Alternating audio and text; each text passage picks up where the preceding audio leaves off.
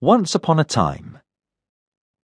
In the West, we pay scant attention to the way the world used to be organized and structured.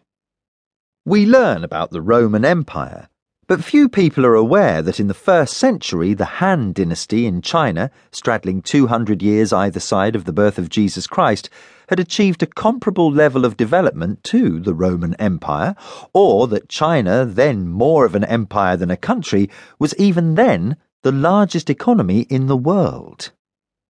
We learn about life in the Middle Ages, the succession of kings and queens, the Crusades, the Black Death, the Siege of Vienna, and other events, but often without proper geopolitical context. Little, if any, attention is paid to the development of Chinese, Indian, and Arab civilizations.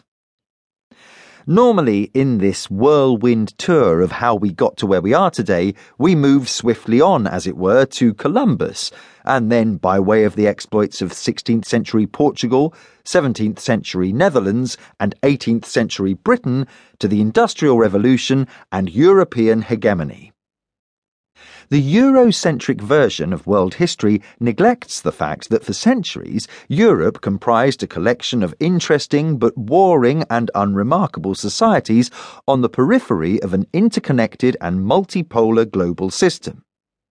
China's Ming and Qing dynasties, 1368 to 1911, and the empires of Persia, Safavid, 1500 to 1722, India, Mughal, 1526 to mid 19th century, and the Ottomans, 1299 to 1922, were of far greater significance than Europe before the Industrial Revolution.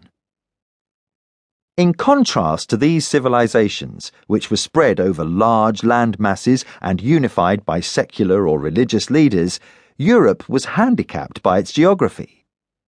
The ice and large water masses to the north, west, and south, the vulnerability to invasion from the east, and the internal geography of mountain and river systems all contrived to make and keep Europe geopolitically incoherent and balkanized, literally, into competing states. The demographics of Asia and Europe offer some insights into their economic development, not least because of the paucity of other economic data but also because bigger populations typically meant bigger production and bigger armies. The population of Europe in 1000 is estimated to have been about 40 million, compared with about 170 million in Asia, which corresponded to roughly 60% of the world's total. By 1750, Asia's population had grown to 600 million, or about 68% of total population outpacing Europe's population increase, which reached about 140 million. Angus Maddison estimates that China and India accounted for about a half of world GDP and twice that of Europe for the 600 years until about 1700. By 1820, both countries were still one and a half times as big as Europe.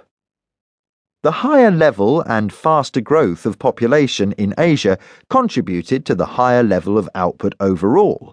But in terms of output per head, the two large Asian countries had begun to slip behind Western Europe during the 15th century, possibly earlier.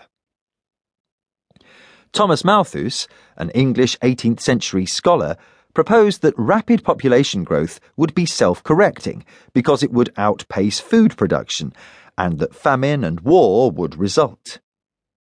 If he had been right even then, however, China and India would not have been able to support a fourfold expansion in population and nearly treble output per head of population over this period. Even if we are skeptical about economic statistics from long ago, the evidence of continuous, if erratic, progress in the development of agriculture, trade, industry, urbanization, and culture leaves no question that China was the most advanced civilization in the world. By the end of the 19th century, however, something had changed, and China began a lengthy period of upheaval and secular decline. In 1900, it represented little more than 13% of world GDP. Following the Russian Revolution, the Chinese Communist Party was formed in 1921, first collaborating with but then fighting the Chinese Nationalist Party, or Kuomintang.